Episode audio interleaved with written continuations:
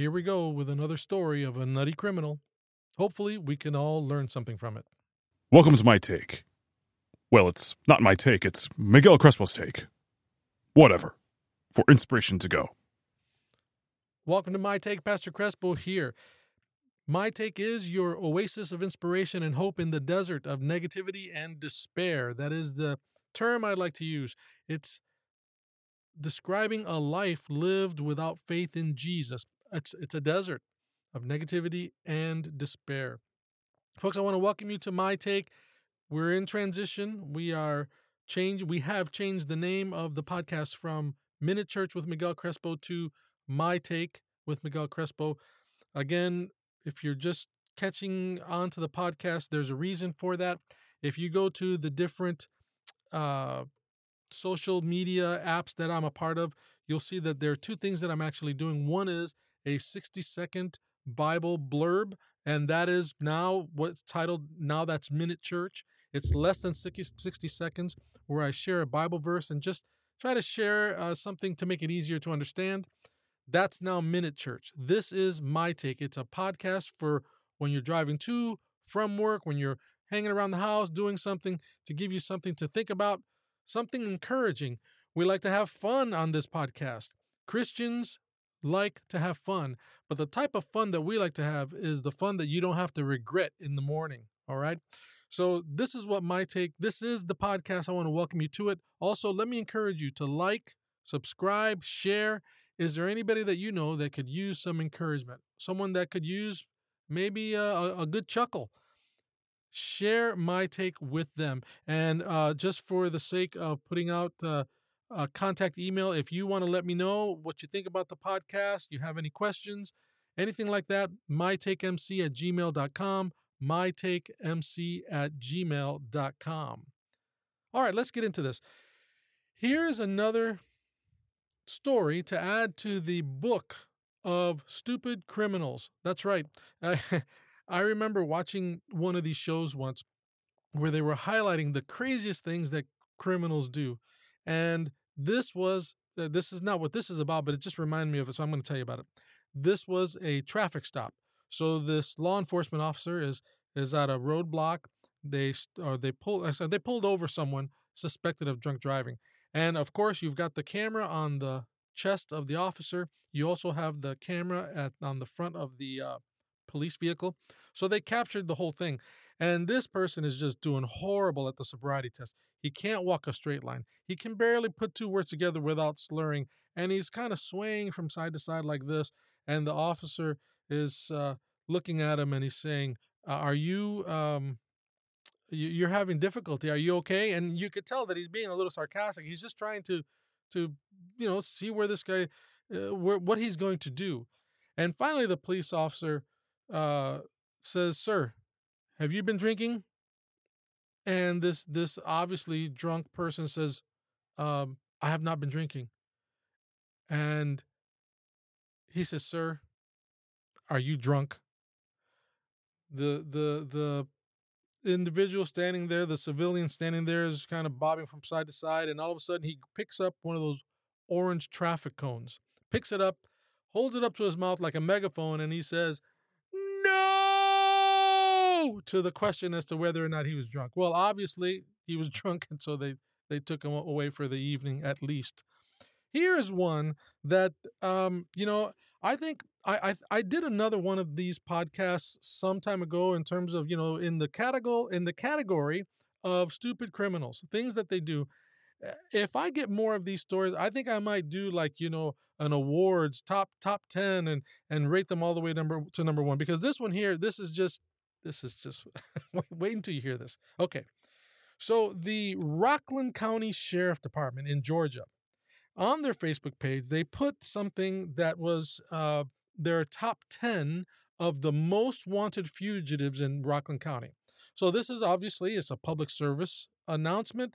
It's a way to try and engage the community to let them know who they're who is on their top 10 of the most wanted fugitives and maybe who knows maybe you could get some help and and uh, trying to apprehend them well, a certain individual who shall not be named, you know, we live in a society today where you can do something and people will, will get mad at you or sue you for anything. uh, a certain individual who shall not be named, let's just call him John Doe. John Doe is on the Rockland County Sheriff's Department's Facebook page, and he sees the top 10 most wanted fugitives. And this guy, this guy decides that he uh, wants to send a message, and he's and here's a here's a, a a nondescript picture of John Doe. John Doe is here, and this is a clip from the Facebook page of the Rockland County Sheriff's Department. His response to the top 10 of the most wanted for Rockland County, he says, Hey, how about me? With his own Facebook page. Okay. He has his Facebook page. Facebook has everything about, they know everything about you. They know where you live. They know your email. They know everything. Rockland County Sheriff's Office, when they got it, looked it up, and their response was, You are correct. You have two warrants. We are on the way. And sure enough, they showed up at this gentleman's home and gave him his comeuppance and took him to jail. He had two felony warrants and he had skipped probation.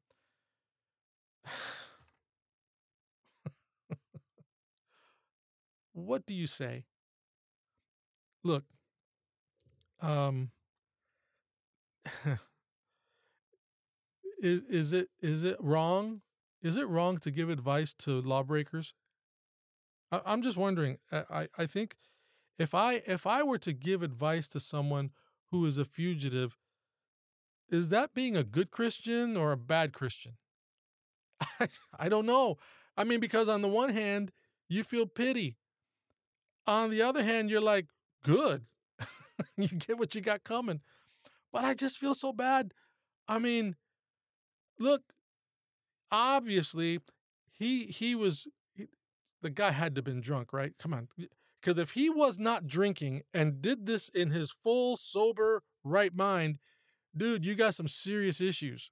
All right. But I'm going to give you some advice in the in under the banner of Christian love. All right. I don't. I'm not that we're condoning law breaking. Uh, as a matter of fact, the first piece of advice of advice I'm going to give you is, hey man, don't break the law. Obey the law. You save yourself a whole bunch of trouble. You're going to spend Christmas in jail today this this year, my friend, at least. So, first piece of advice, don't break the law. Follow the rules. Second piece of advice, if you're breaking the law and you're currently under the nose of the long arm of the law, stay under it. Why would you pop your head up like one of those little uh, whack-a-moles in the at the carnival, tempting, daring somebody to do something about you? You're like, hey, you didn't get me. What about me? Well, guess what? They got you. Tempting law enforcement is not a good idea. That's my criminal tip for today on our podcast, which is a Christian podcast. And I hope I don't have my minister license pulled over this. But okay, so so let's get to the inspiration part here. How can we find inspiration in this? I want to this kind of leads me into the subject of what happens when you tempt authority. What happens when you're pressing, tempting, daring authority to do something? There are plenty of stories in the Bible of this happening.